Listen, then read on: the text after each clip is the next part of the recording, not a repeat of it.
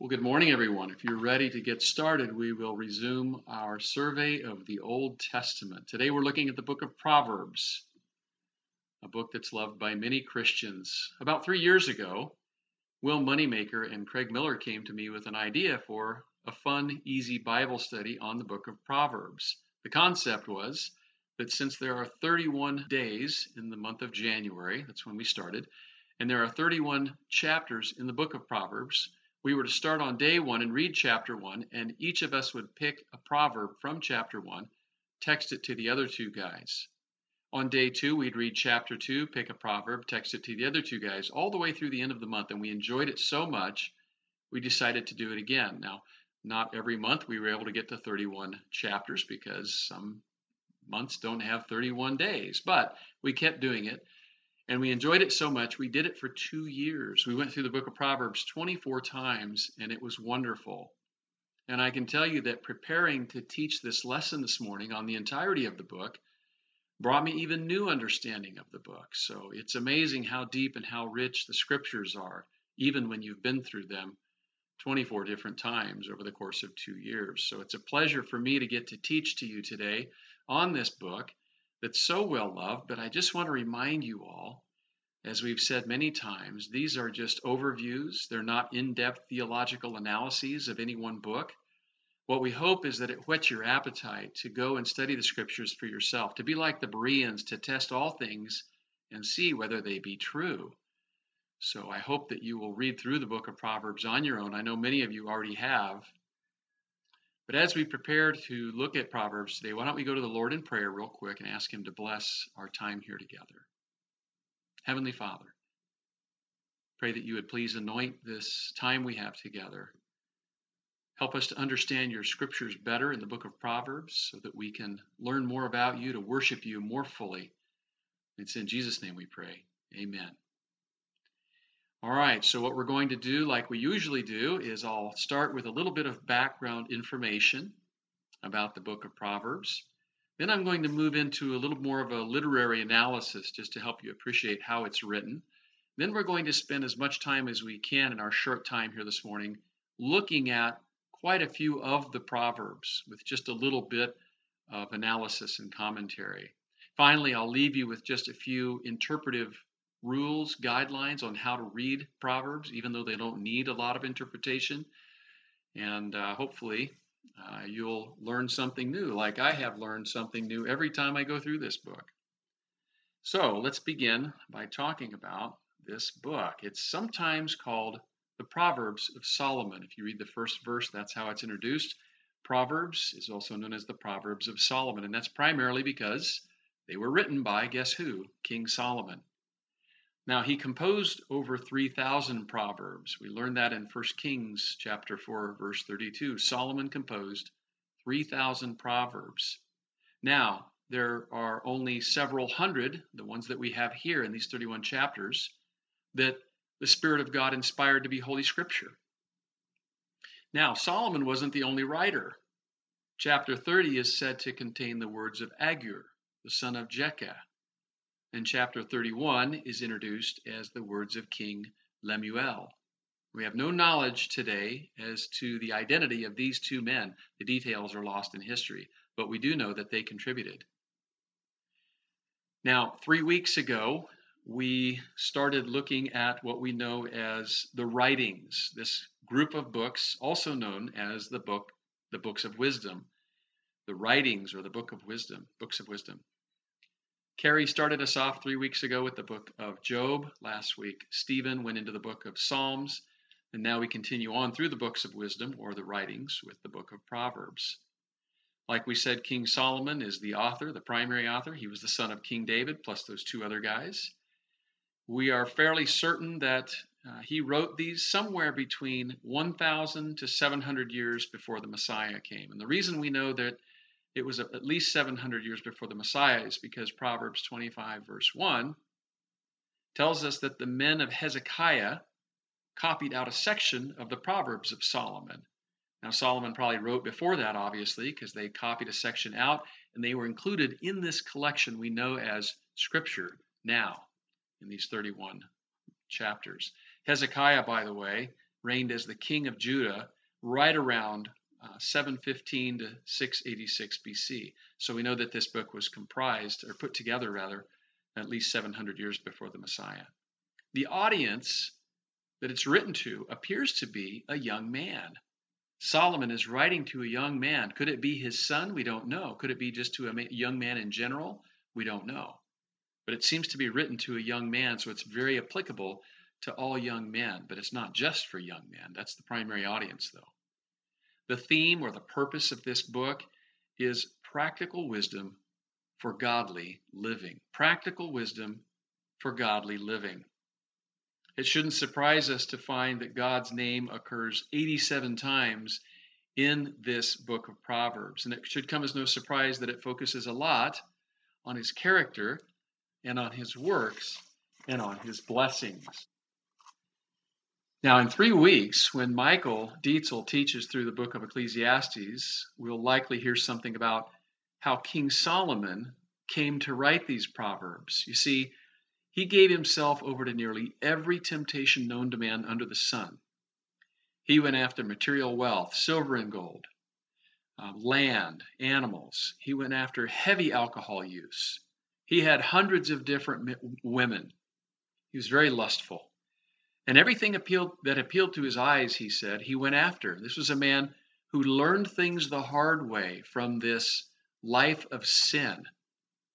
Now, I can say on a personal note, I can identify with that. I also learned things the hard way. In fact, I've often referred to this quote from Will Rogers. If those of you that don't remember Will Rogers, he was a 20th century humorist. He once said, Good judgment comes from experience, and a lot of that comes from bad judgment.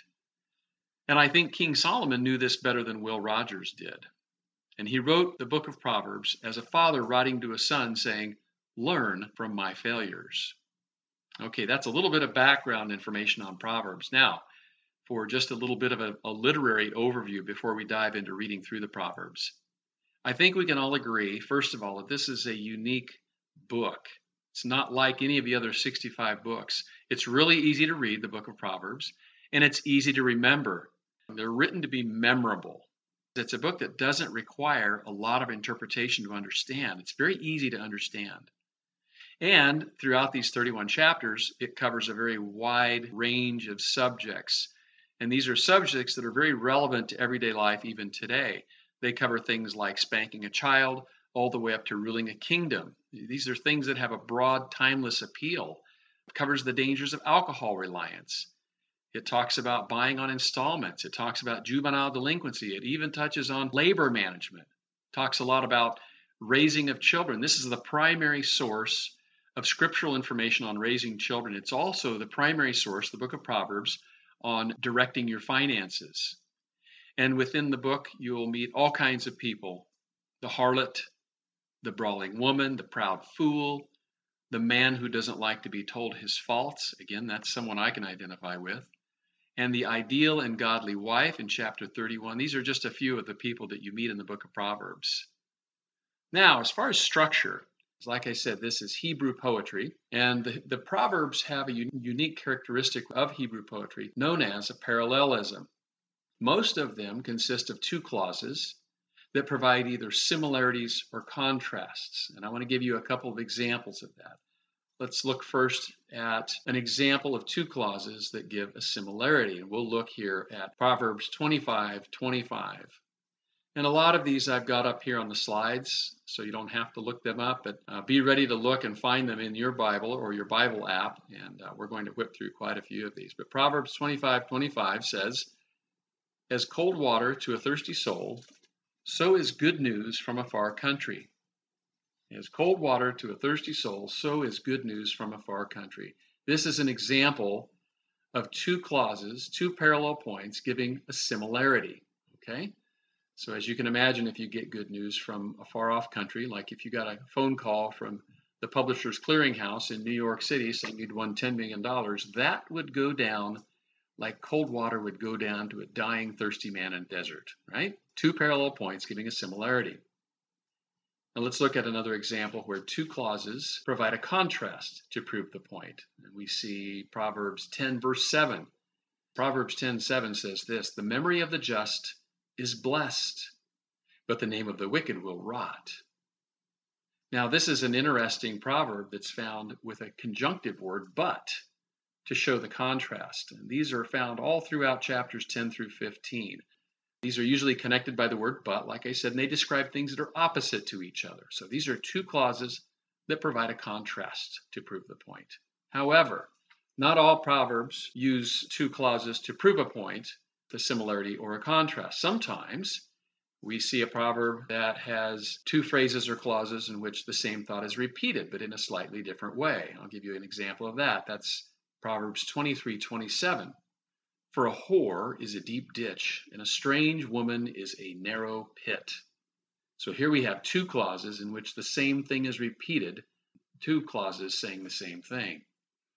All right, here's another exception Proverbs 16, verse 7.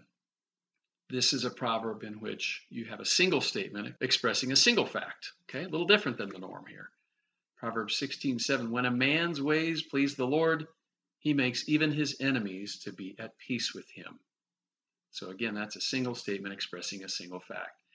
So in summary, on, on just looking at the literary structure of Proverbs, we can say that a proverb is typically, not always, but typically a statement that focuses on human character and conduct while making either a comparison or a contrast to prove the point. And the Proverbs consistently and repeatedly stress wise living. And wise living in the book of Proverbs is synonymous with godly living. One who's godly or righteous is wise in God's eyes. On, on the other hand, by contrast, all throughout the book of Proverbs, a wicked or unrighteous person is foolish. So these are two paths that are laid out throughout the book of Proverbs. You have the characteristics of a person who is godly, righteous, and wise. You also have the consequences of that lifestyle, the blessings. In contrast, you have the other path, the wicked or unrighteous person, the foolish person, their characteristics and the consequences for ungodly living. Okay, let's look at a basic outline of the different sections of Proverbs. We have the introduction in the first seven verses. We also have chapters 1 through 9 on Proverbs of Solomon on wisdom and folly. Chapter 10 through midway through chapter 22, the Proverbs of Solomon that deal with practical morality. Then in chapter 22, the last part, through the first part of chapter 24, we have the Proverbs of wise men. Chapters 25 through 29, we have the Proverbs of Solomon that were compiled by Hezekiah's men. Chapter 30, the words of Agur, is that one chapter dedicated to him. And then the first nine verses of chapter 31 are the words of King Lemuel's mother that she taught him. And then, of course, chapter 31 deals with the ideal wife and mother. In the first seven verses in the introduction, it says, This is to give wisdom and understanding, like we said, to a young man so that he'll find true blessings in life and escape the snares and pitfalls of sin. All right, now, with that out of the way, the background information, kind of a literary overview and the outline, let's take some time to read through some of the Proverbs, and I'll give a couple of thoughts. And there are so many important themes that I wish we could get to, but I had to choose just one or two, and we're going to go through those. And again, I'll encourage you to go back through. There's so much more that we don't have time to get through, but Let's go to verse 7 of chapter 1, which says, The fear of the Lord is the beginning of knowledge. Fools despise wisdom and instruction. And here we find a major theme the fear of the Lord. And this is where we're going to camp for a little while and go through as many verses as we can that deal with this subject in the book of Proverbs. The fear of the Lord is a foundational concept and a major recurrent theme in the book of Proverbs. Now, before we go on, let's talk about what this means. Fear here doesn't mean to merely be afraid of God, but to also approach Him full of awe, full of wonder and reverence. It's not a phobia, it's not a fear of an evil, abusive, angry parent. It's not that. It's awe and wonder and reverence for the God who created us, who gives us every single breath and for those of us who understand that every breath could be our last, that at any moment He could decide to take us, that's the God that we fear. He's also our judge, but He's our life giver. So, according to the scriptures here, and I hope you'll see this, the very first step in biblical wisdom is knowing God. Now, let's move later in chapter 1 to verses 28 and 29, which say this Then they will call upon me, but I will not answer. They will seek me diligently, but not find me, because they hated knowledge and did not choose the fear of the Lord. Let's move to chapter 2, verses 5 and 6. It says that if you seek wisdom and insight, then you will understand the fear of the Lord and find the knowledge of God. For the Lord gives wisdom. From his mouth come knowledge and understanding. Let's move to chapter 9 now. We come to the key verse, I would argue, the key verse for the entire book of Proverbs. The fear of the Lord is the beginning of wisdom, and the knowledge of the Holy One is understanding. So, to be wise in the biblical sense, according to this scripture, a person has to begin with a proper relationship to the Father. To fear the Lord, again, means that we revere him for who he is and respond to him in worship and in obedience. You see, if God isn't honored according to scripture here, and if his word isn't followed, as you'll see as you read through the Proverbs, then wisdom, at least as the Hebrew teachers defined it, can never be attained. Let's go to chapter 10, verse 7. Chapter 10, verse 7 says, The fear of the Lord prolongs life, but the years of the wicked will be shortened. Chapter 14, verses 26 and 27 say this In the fear of the Lord there is strong confidence and his children will have refuge. The fear of the Lord is a fountain of life, that one may avoid the snares of death. Let's move to chapter 15, verse 16. Proverbs 15, verse 16. We read this Better is a little fear of the Lord than great treasure and turmoil with it. Better is a little fear of the Lord than great treasure and turmoil with it. Go to chapter 16, verse 6. By steadfast love and faithfulness, iniquity is atoned for. And listen to this. And by the fear of the Lord, one turns away from evil. Now, I don't know about you, but to me, I find it pretty incredible here in Proverbs 16, 6 to find the definition of repentance. Remember what Christ said when he came? Repent and believe. Okay, repent means to turn from sin. And this, this verse here in Proverbs says in the Old Testament that the fear of the Lord, by the fear of the Lord, one turns from evil. So this is the first part of the gospel according to Jesus Christ. This is what he said in Mark 1:15, repent and believe. Scripture is clearly teaching us that in order to turn from sin, we must fear the Lord. Let's move to Proverbs 19:23. The fear of the Lord leads to life, so that one may sleep satisfied, untouched by evil. Uh, this brings to my mind Hebrews 2, verses 14 and 15, that talks about uh, Jesus having overcome Satan, who holds the keys to death, the eternal death, the second death. And it says that because Christ has overcome him, we can live with the assurance of the gospel and break the chains of slavery of fear of death. Slavery of the fear of death means that we worry about our death. But when we have faith in Christ, we don't have to worry about that. We have the assurance of salvation. For those of us that know where we're going and have that assurance, knowing that Christ paid the, the penalty, we don't sleep in fear. We don't live in fear. And I find that resonating here in this proverb. The fear of the Lord leads to life so that one may sleep satisfied, untouched by evil. All right, let's move forward to Proverbs 22, verse 4. The reward of humility and the fear of the Lord are riches, honor, and life. Proverbs 28, verse 14. How blessed is the man who fears always, but he who hardens his heart will fall into calamity.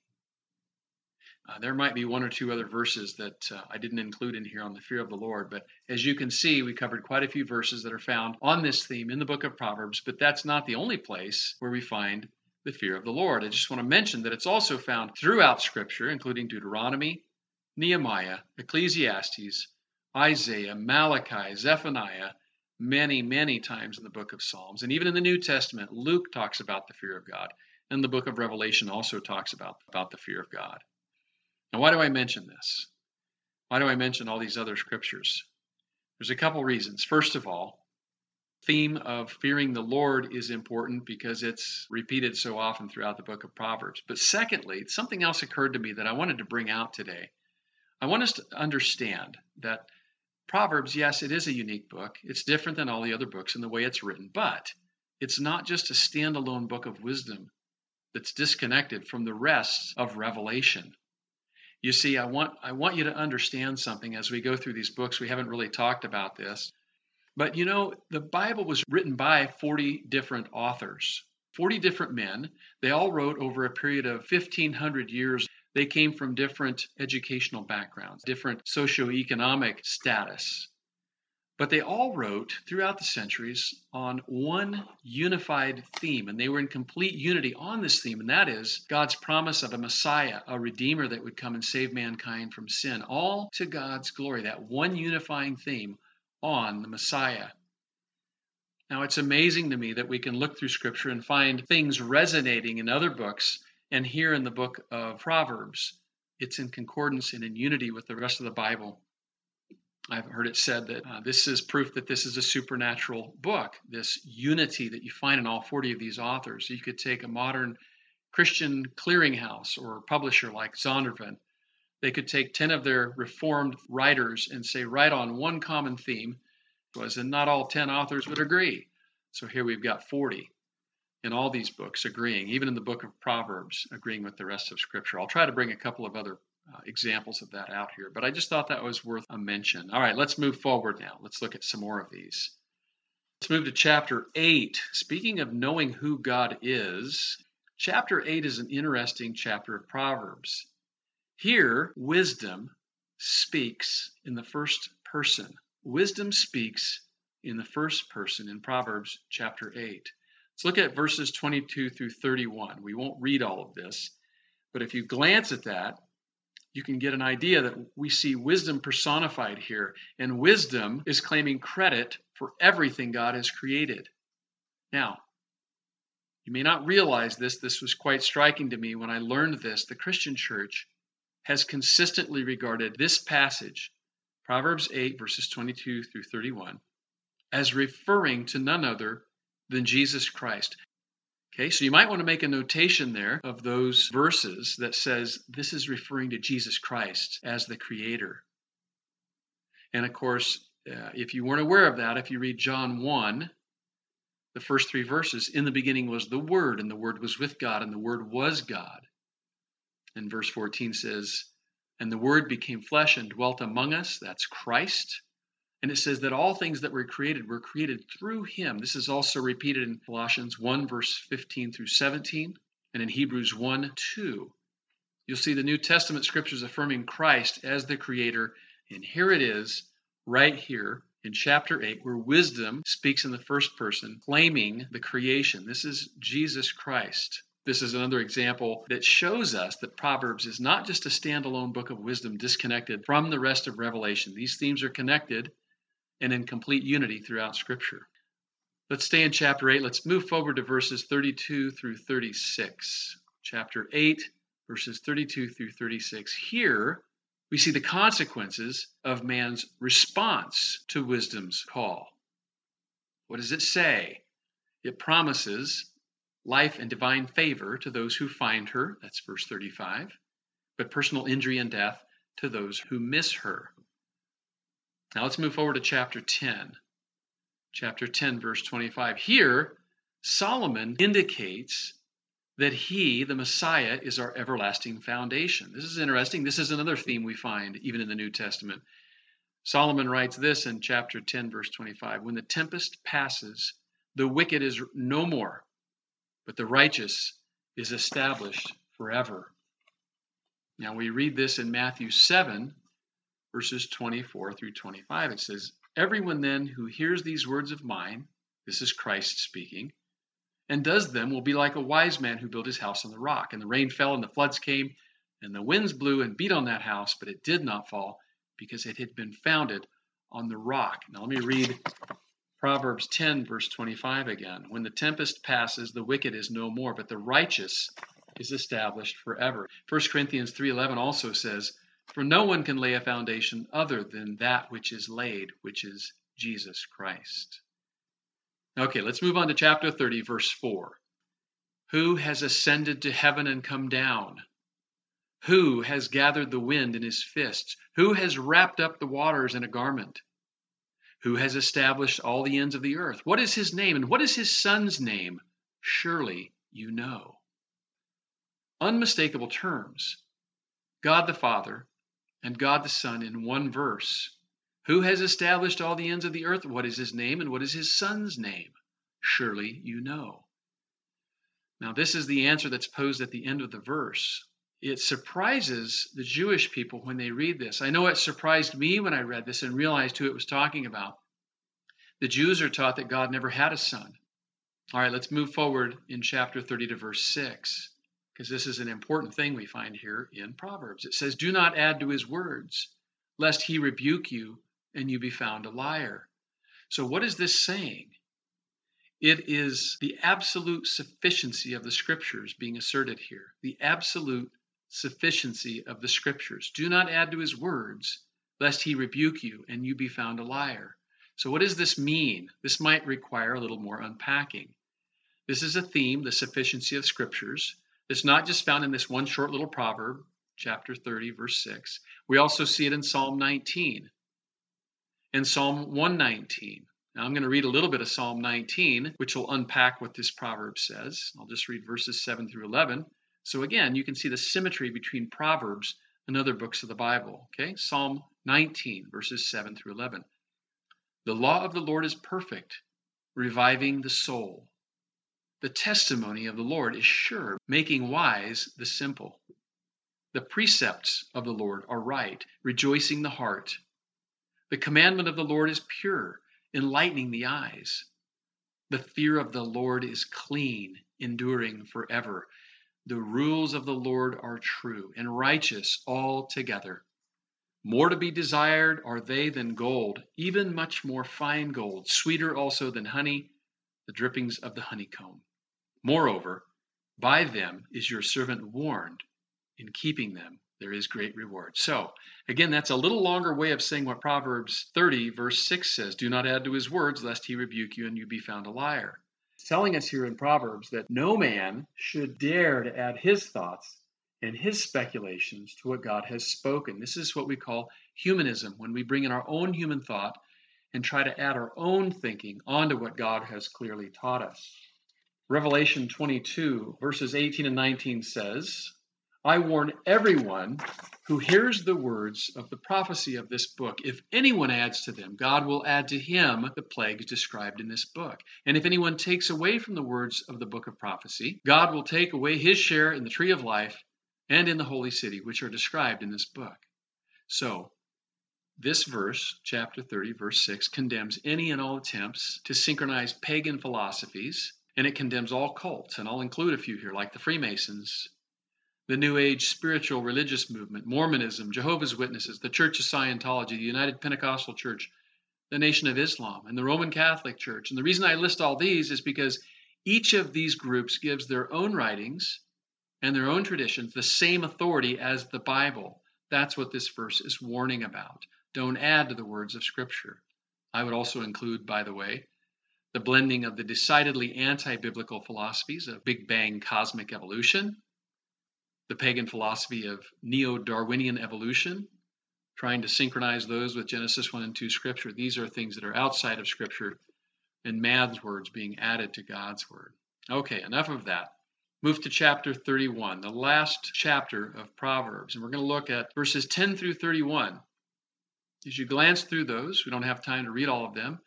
They speak of the virtuous wife and the virtues of a virtuous wife are the ones extolled throughout the Proverbs.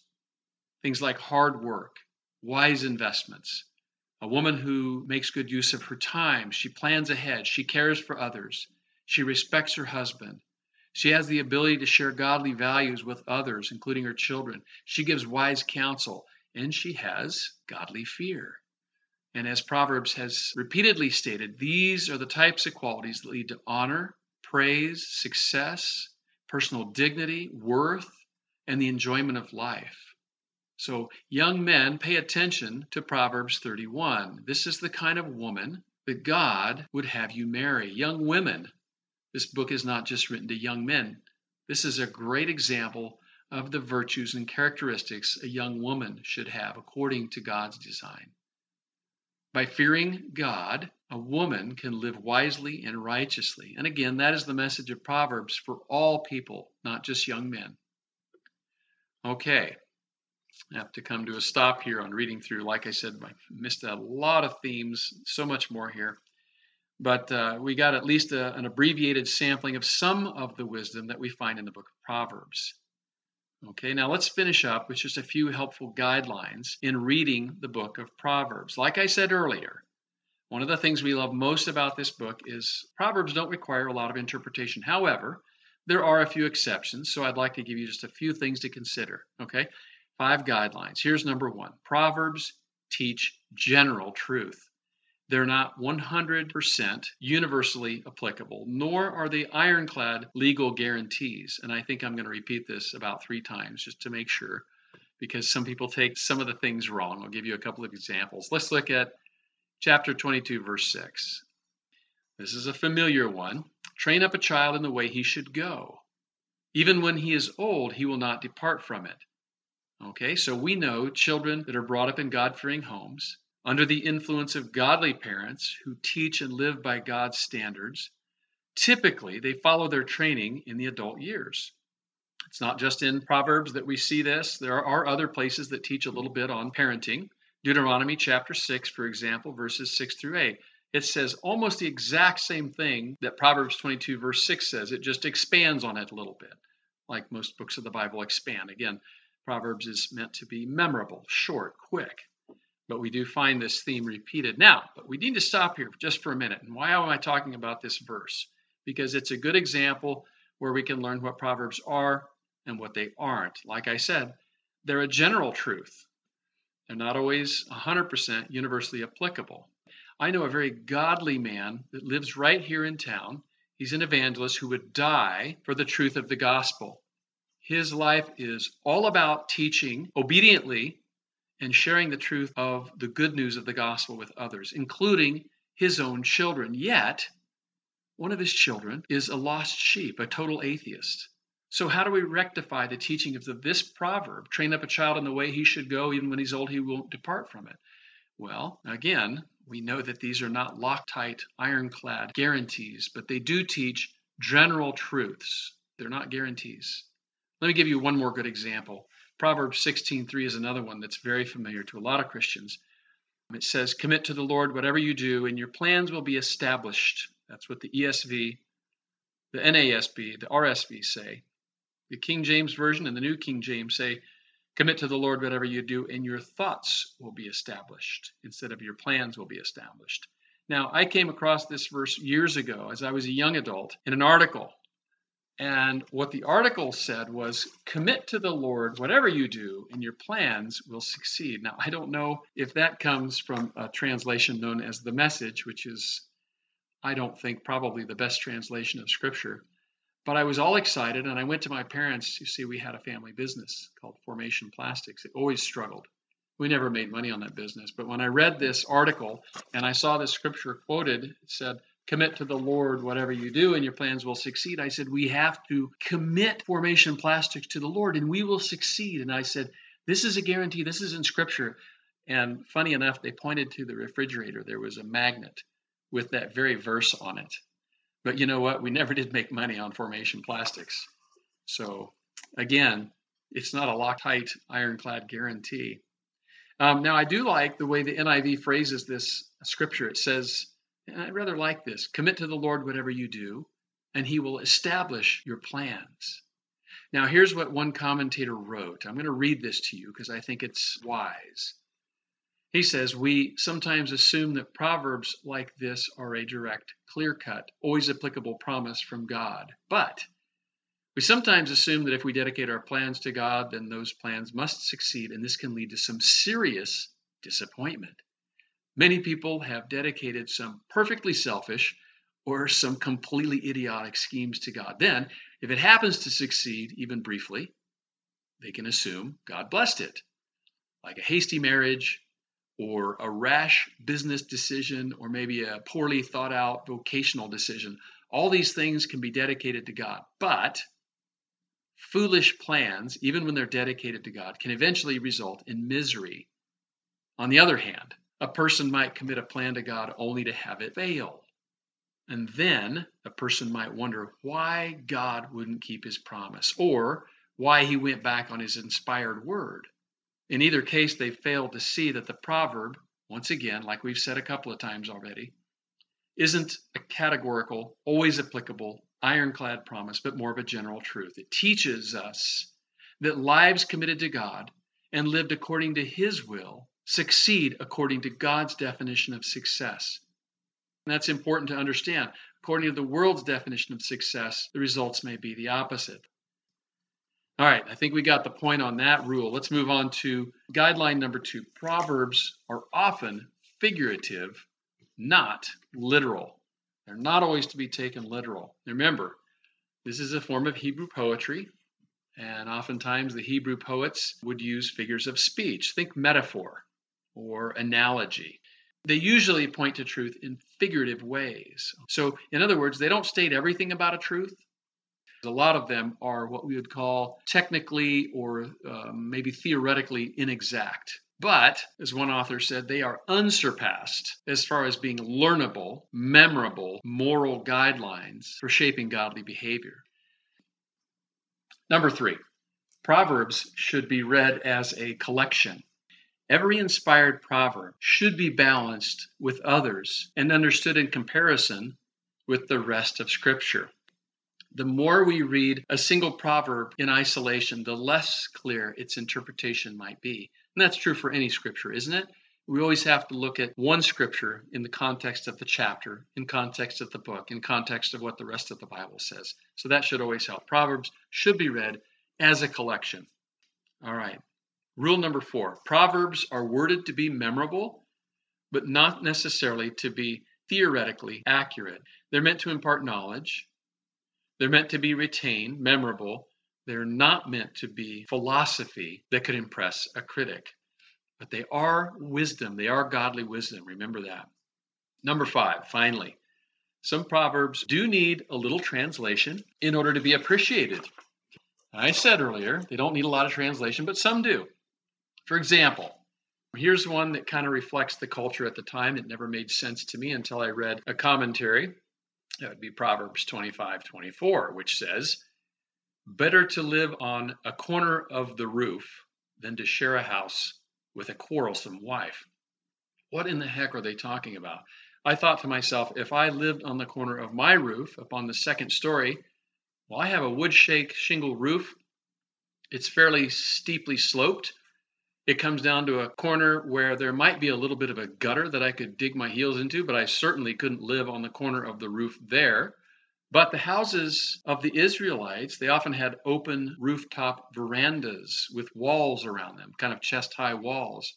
So if you wanted to um, go up to the roof, you could entertain, possibly have, I would imagine, they had furniture up there. So instead of sleeping on the couch when he got into a fight with his wife, the guy could just go upstairs to the roof and sleep on a cot in the corner of the roof. That's what that means.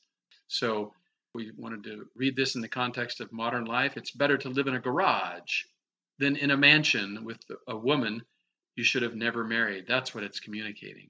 So again, we have to keep in mind Proverbs give good advice for wise approaches to living in a godly manner, but they're not always theologically exhaustive or technically precise. Hopefully, these are some rules that you can just kind of keep in mind as you read through these, and that might help a little bit. Okay, closing comments now. One last thing. There is a big difference between knowing and doing. This is the difference. I had to think about this. This is the difference between knowledge and wisdom. Let me give you an example James 2:19 says this, talking about knowledge versus wisdom. You believe that God is one, you do well. Even the demons believe and shudder. So demons have knowledge of who God is. They know full well, but they don't have the wisdom to worship. And, and it makes me think about the people outside walking up and down Massachusetts Street right now. So many of them, if we went up and asked them, have heard about Jesus, the Son of God. They may know that he died on a cross, but they have done nothing with that knowledge, which means they lack wisdom. Wisdom that you would get from the book of Proverbs. Wisdom, then, is the application of knowledge. This is what I'm getting at. It's kind of like technology is the application of science. Who cares what you understand? Who cares what you know? Who cares how good you are at science if it doesn't lead to technology? Who cares how much knowledge you have about God if you do nothing with it? So the question is, how do you apply that knowledge? Wisdom is applied knowledge. There are a lot of people who believe that the pursuit of knowledge can bring eternal salvation. Um, there's a heresy known as Gnosticism. Gnosticism believes that man, by gaining knowledge, can ascend to God on his own power. But it's only when knowledge is applied as wisdom, godly wisdom, that this gift can be used to achieve God's purpose of granting wisdom to us. And only when it's subordinated to obedience to God does it achieve His purpose, again, for granting us the gift of wisdom. So, we always like to ask the question as we leave our overviews what would we be missing if we didn't have this book? If we didn't have Proverbs, we'd be missing the majority of the Bible's teachings on parenting, the majority of the teaching on finances. We'd be missing the Bible's central thinking on the fear of God and warnings about not fearing God. We'd also be missing a very practical lesson as you read through the entire book. You realize that wisdom is not just something theoretical. It's not just an abstract idea. Wisdom actually exists we are commanded to follow the wise path, to apply wisdom and knowledge. And wisdom is actually demonstrated. If you read the entire book, you, will see that wisdom is demonstrated when a person thinks and acts according to God's truth. But more importantly, Proverbs teaches also some key theological doctrines, just like the reality of our own human depravity, again, themes that we find throughout the Bible, our own spiritual blindness, it teaches us that the God of the Bible is merciful and gracious and worthy of our praise and obedience. And we could say many, many more things about this little book. It's been wonderful for me to prepare this lesson. And I hope you'll come back next week because Pastor JD is going to give us our next overview, the Song of Solomon. So let's close with a word of prayer. Heavenly Father, thank you for giving us your scripture in this book of Proverbs, these little memorable sayings of wisdom. Lord, help us to apply the knowledge of you. Help us to be wise as you define wisdom, that we would glorify you, worship you, and realize what you've done for us through your Son, Jesus Christ, in whose name we pray. Amen.